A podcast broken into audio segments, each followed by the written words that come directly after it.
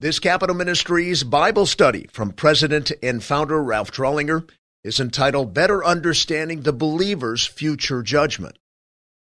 Eschatology is a big theological word that encases the study of future events as recorded in the Bible. It is no secret that noble, Bible believing Christians hold divergent viewpoints on what the scriptures teach concerning the specifics surrounding the second coming of Christ. One thing, however, that most believers do agree on is that the study of the believer's personal future, as depicted in the Bible, should prove to be highly motivational and directive in the here and now. I therefore believe you will find this study quite compelling, directional, and motivational. Like the Apostle Paul in numerous passages, I cannot escape the gravity and significance of what follows relative to viewing my life with a very sober eternal perspective all in preparation for what Scripture calls the Bema Seat judgment. I pray God will use this study in your life in a similar profound way. Our introduction. Are you spending, wasting, or investing your life? Are you having the maximum impact on the maximum amount of people for all of eternity? These huge, sobering questions require solitude, introspection, prayer, and sobriety in order to answer them with integrity. I ask you to gather your courage and immerse yourself into these passages. How will you adjust or refine your life's direction as a result of digesting what follows? The data about rewards. The apostle Paul wrote in 2 Corinthians 5:10 to the believers at the church at Corinth, "For we must all appear before the judgment seat of Christ, so that each one may be recompensed for his deeds in the body according to what he has done, whether good or bad. In very plain, straightforward language, Paul is communicating that every believer will undergo a judgment, not to determine if he will go to heaven or hell, but to determine the believer's rewards and the breadth of his reign in the millennial kingdom. This judgment of believers is termed the Bema Seat judgment and occurs after the rapture of the church and prior to Christ's second coming with his saints. Thereafter, he will set up his throne in Jerusalem and reign with his bride, the church, for 1,000 years. Specifically regarding this understanding, at the end of Revelation 20, verse 4b, the Apostle John states, And the believers reigned with Christ for a thousand years. Most interestingly, the word here for reigned, ebusiliason, is the verb form of the noun basileus, which means king in the Greek.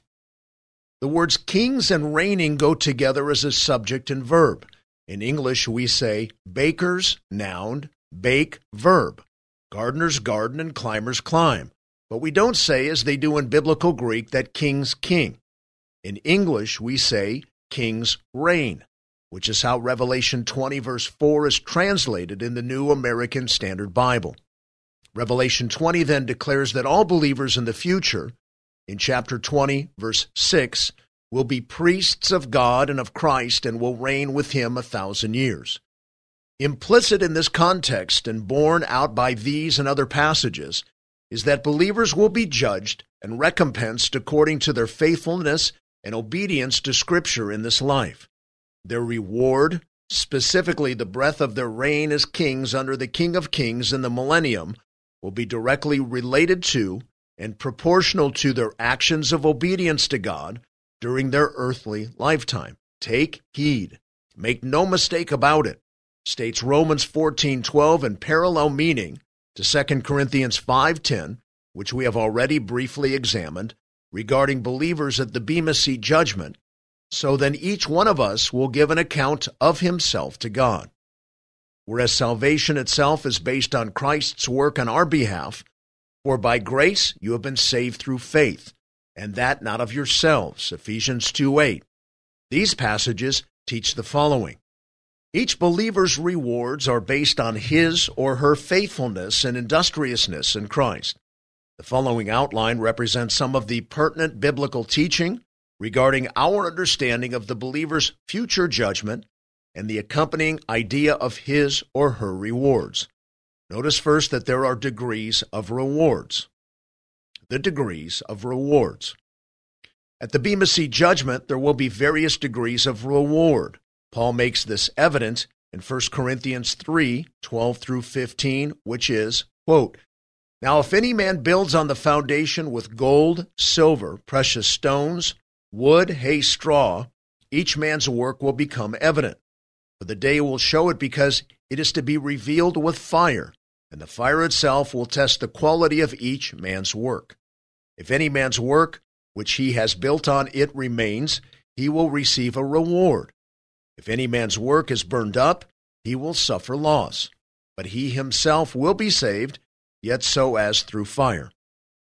As you can see and hear, this passage is pregnant with truth related to this study. First, the word foundation is a reference to the corporate body of Christ, cross reference Ephesians 2:20. Paul is writing to the corporate body of church in Corinth, i.e., the church he founded years prior in the city of Corinth. Contextually, this passage relates to the implied idea of expanding the body of Christ, both in the sense of expanding God's kingdom here on earth and in eternity. This passage then pertains to how a believer can best go about doing that. Gold, silver, and precious stones represent effective dedicated spiritual service done correctly, with the aim at building up the body of Christ. On the other hand, wood, hay, and straw convey the idea of shallow activities in a believer's life, a life that is bent on pursuing worthless things with no aim, sight, or tangency to matters of eternal value or significance. Wood, hay, and straw represent the work of self centered saints whose concerns in this world are other than those of the one who saved them by his power and grace. The former will stand the test of fire, the latter will not. Revealed with fire connotes God's discerning judgment regarding the aforementioned. What endures his testing are those areas that survive his scrutiny and judgment, that which the believer has accomplished in his power for his glory. This fact is substantively supported by the following passages in Matthew 25, 21 and 23, Luke 19, 11 through 27, 2 Corinthians 5, 9, Philippians 3, 13 and 14, 1 Thessalonians 2, 19 and 20, 2 Timothy 4, 7 and 8, James 1, 12, 1 Peter 5, 4, and finally, Revelation 22, verse 12. Again, note that the passage we are presently examining pertaining to the subject of the believer's future rewards is about the believer, not the unbeliever. The believer's eternal security is not in question in 1 Corinthians 3 12 through 15. Rather, the passage clearly states, But he himself will be saved. This inclusion is what ensures our understanding that this passage pertains to believers. Accordingly, if you take the time to examine the previously spoken passages, Scripture is teaching that there are degrees of rewards for believers, and they include the breadth of their reign during the millennial kingdom. Specific to the biblical concept of the believer's breath of reign, let us pivot to examine one of the aforementioned passages from my previous list Jesus' parable in Luke 19 11 through 27. Specifically, note verses 17 through 23 as follows And he said to him, Well done, good slave, because you have been faithful in a very little thing. You are to be an authority over ten cities. The second came, saying, Your mina, master, has made five minas. And he said to him also, And you are to be over five cities. Another came, saying, Master, here is your mina, which I kept put away in a handkerchief. For I was afraid of you, because you are an exacting man. You take up what you did not lay down and reap what you did not sow. He said to him, But your own words I will judge you, you worthless slave. Did you know that I am an exacting man? taking up what I did not lay down and reaping what I did not sow, then why did you not put my money in the bank? And having come, I would have collected it with interest. This profound parable contains many insights into God's expectations regarding his chosen ones, his called out saints, his kingdom builders. save explaining the whole of the parable, capturing the concept that Jesus meant to communicate that varying degrees of rewards will be bestowed by him in relationship to the faithfulness of a servant is quite easy. Given the previously stated connection between the words reign and king per the book of Revelation, it is not a far fetched conclusion to take the ruling over cities as a king in a literal sense. Again, the point. The reigning of Christians as kings under the King of Kings is the definitively literal meaning of Revelation 20, given the fact that Jesus mentions literal cities in this parable. In conclusion, keep in mind that the similar source is Jesus in both the parable as recorded by Luke herein and in Revelation as recorded by John from Christ via an angel per Revelation 1 1 through 2. To interpret these passages figuratively, when the text provides no indication of the author's intent for a figurative meaning only, is to cavalierly change one's hermeneutical approach to Scripture from the grammatical, historical, normative school of interpretation to a figurative approach for no particular reason or justification. Given what has been learned thus far, the following four questions are in order. Number one, are you preparing to reign eternally? Two, what will your master say at your judgment? Number three, what category of rewards will he apply to you? And number four, what will be the breadth of your reign? The answers to these four questions directly relate to your faithfulness while here on earth, to what is important to Him in what He has communicated to you in His Word. Per my shopping list of passages, an overwhelming number of other passages punctuate the concept of rewards relative to a believer's faithfulness today.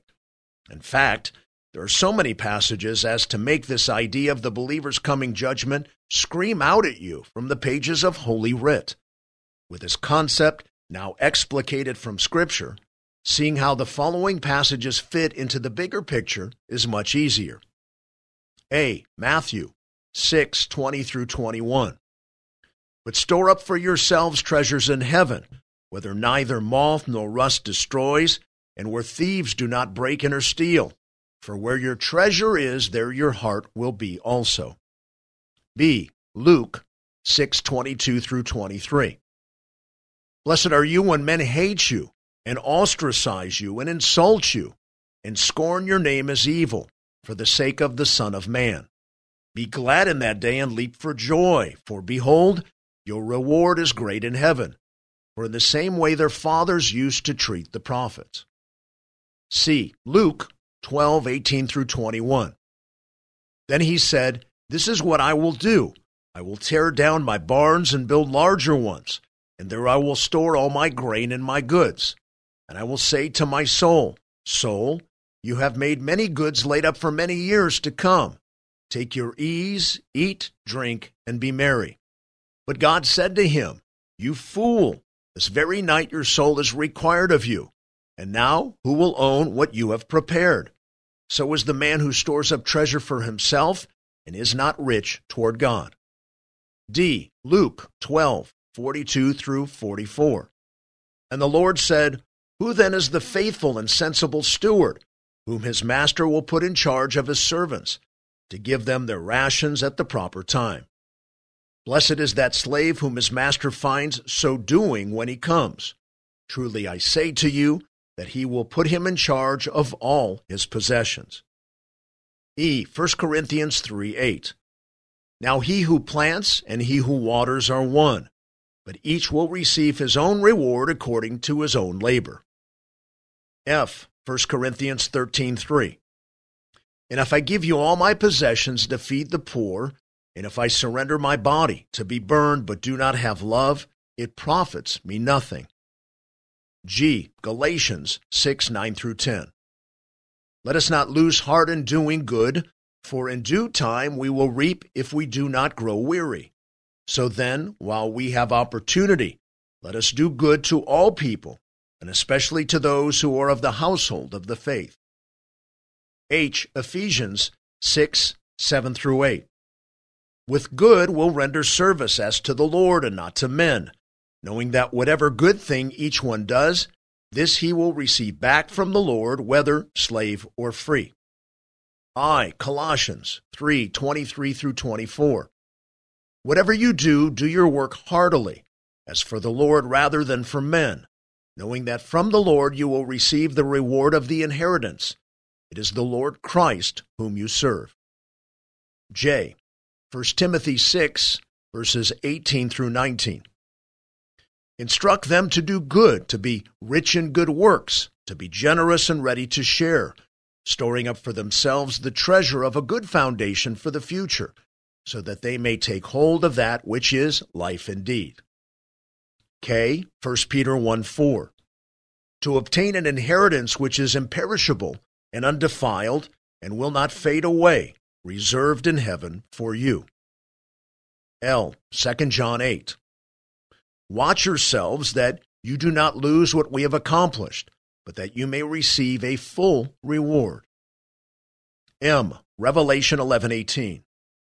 And the nations were enraged, and your wrath came, and the time came for the dead to be judged, and the time to reward your bondservants, the prophets and the saints, and those who fear your name, the small and the great, and to destroy those who destroy the earth. And in Revelation 22:12. Behold, I am coming quickly, and my reward is with me to render to every man according to what he has done. Conservative theologian Wayne Grudem says the following about rewards, and I do quote It would be morally and spiritually beneficial for us to have a greater consciousness of this clear New Testament teaching on degrees of heavenly reward.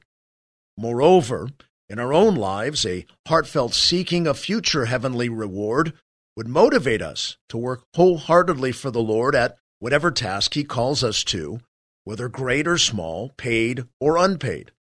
It would also make us long for His approval rather than for wealth or success.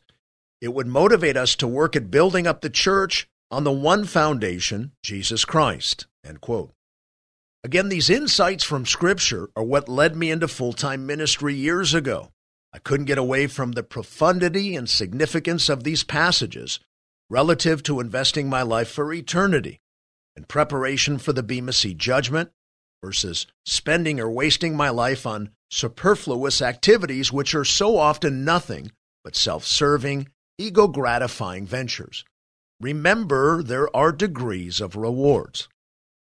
A detail about rewards. As if the study were not profound already, it becomes increasingly so. 1 Corinthians 4 5 indicates that the secret sins of believers will be revealing during the Bema Seat judgment. Beloved, this fact in itself should provide ample motivation for godly living. Note this idea in what Paul pens to believers.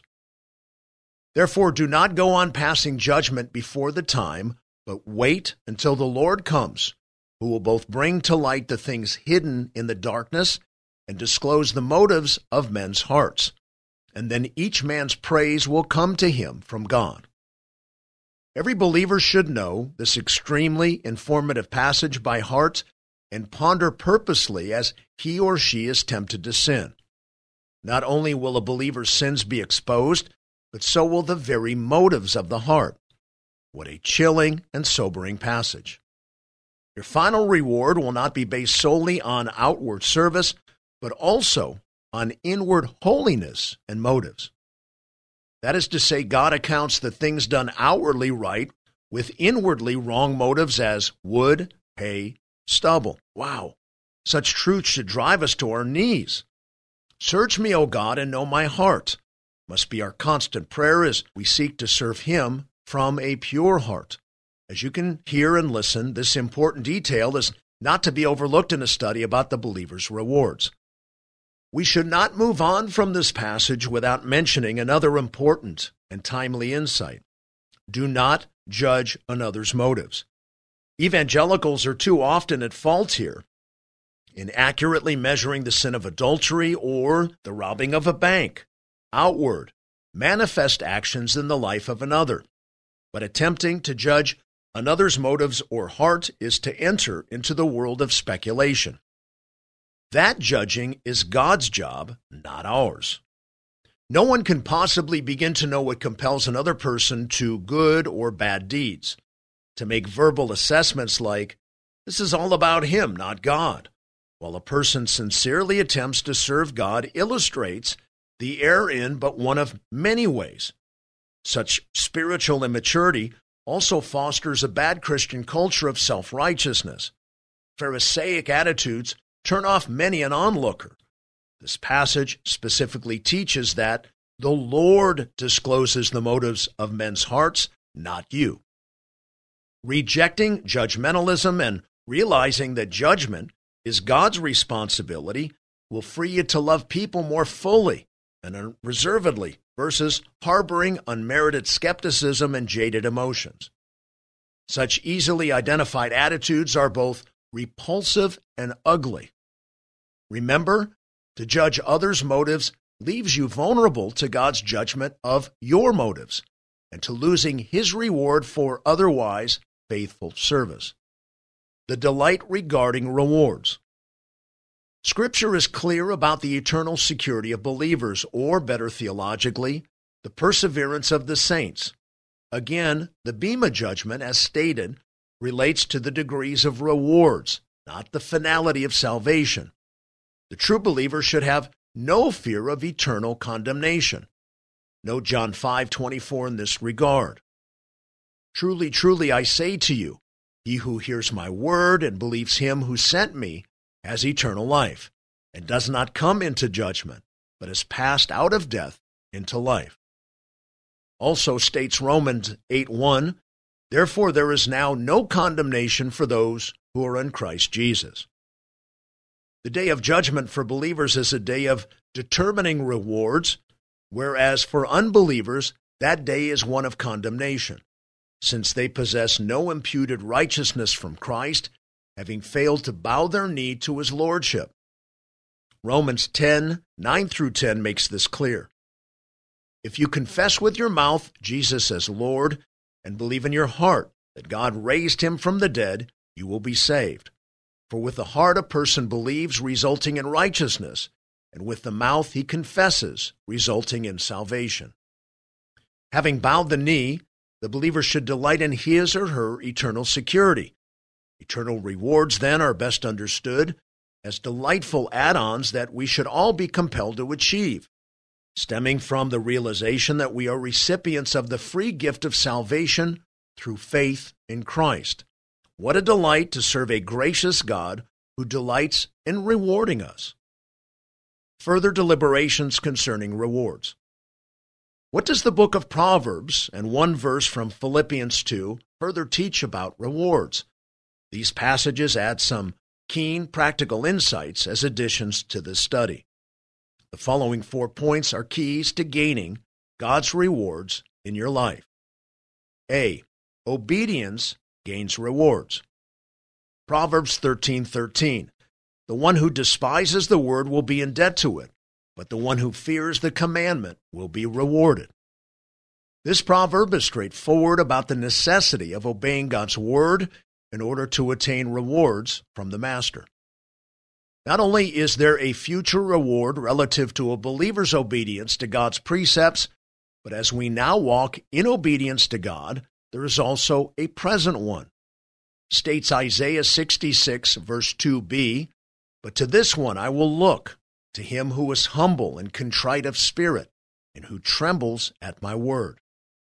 Conversely, God does not look favorably on and he does not reward those who are arrogant, proud, and disobedient who disregard his word.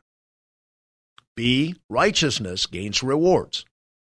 Proverbs 13:21 Adversity pursues sinners, but the righteous will be rewarded with prosperity. This general proverb expresses a recurrent biblical theme. Unrelated to future rewards, this proverb speaks about a person's present rewards here and now. Namely, what you sow in life, you will also reap. Cross reference Hosea 8, verse 7. This general principle within Proverbs is replete throughout the whole of the Old Testament. Righteousness brings blessing and reward, whereas evil exacts a divine curse. The psalmist said, Evil shall hunt the violent man and overthrow him. In Psalm 140, verse 11b in the King James Version. In contrast, the righteous are recipients of his grace. Proverbs 11:18 and 22:4 highlight this principle respectively. The wicked earns deceptive wages, but he who sows righteousness gets a true reward. The reward of humility and the fear of the Lord are riches, honor, and life. C. Loving your enemies gains rewards. Proverbs 25, verses 21 through 22 states, If your enemy is hungry, give him food to eat, and if he is thirsty, give him water to drink. For you will heap burning coals on his head, and the Lord will reward you. An ancient Egyptian custom of publicly displaying contrition involved a person carrying coals on his head in a pan. Why coals? They outwardly symbolize the burning pain of shame, guilt, and repentance going on inside the person's mind and in the person's heart. Accordingly, when a person proactively and publicly loves his enemies, it should bring shame to the offending party relative to their actions of hatred. Further, Paul quotes this proverb in Romans 12:20 in the context of repaying no one with evil for evil in chapter 12, verse 17. If possible, he says, be at peace with all men, chapter 12, verse 18. When a person possesses the strength of character, self control, and discipline, God will, if not immediately, eventually reward you. It is a promise of Scripture. Some say, don't get mad, get even. That's witty, but it's patently opposite of what Scripture states should be our response. In Romans 12, God promises that He will bring vengeance on the offender. My experience is that when I follow this teaching, the retribution by God is much more severe and effective than anything I could have initiated. He promises to repay. Cross reference chapter 12, verse 19. The Lord will reward you if you respond with outward, aggressive, and deliberate love toward your opponents. What a wonderful but difficult truth to enact. And D, sharing the gospel gains rewards. Philippians 2, verse 16, holding fast the word of life, so that in the day of Christ I will have a reason to glory, because I did not run in vain nor toil in vain. A study on the believer's judgment and rewards would not be complete without careful observation of this passage pertaining to the subject matter. Holding fast the word of life is a reference to the believers being about sharing Christ with others. 1 John 1 1 and John 1 1 and 14 make abundantly clear that the word of life is a reference to Jesus Christ. And in regard to making him known, the meaning of holding fast, the whole of the stated idea is in conjunction with the day of Christ, another term for the believer's judgment day. It follows that evangelism gains rewards. Those who share the good news of Jesus Christ with others will not be empty handed when they stand before their Maker. Our summary It follows that there are just degrees of reward to the saint who serves as Savior more in this earthly life than does another. The former's reward and reign in the millennial kingdom will be greater than the slothful or naive believer who diminishes his or her calling in Christ. More pointedly, as to those who are so busy with self centered pursuits, those who are void of any desire to build his kingdom, and those who have no time even for Bible study, fellowship, and prayer, theirs is a life of wood, hay, and stubble. Their reward and reign will be less than the faithful follower who, in spiritual maturity, is guided by an informed life of scriptural intake and habitual obedience. May the study on the believer's rewards inform your conscience with a deep and abiding desire to live faithfully and industriously for God's purposes and glory. Amen. This concludes our Bible study for this week. May God bless you deeply. Thank you for all you do in our great country and on the Hill. This is Frank Sontag.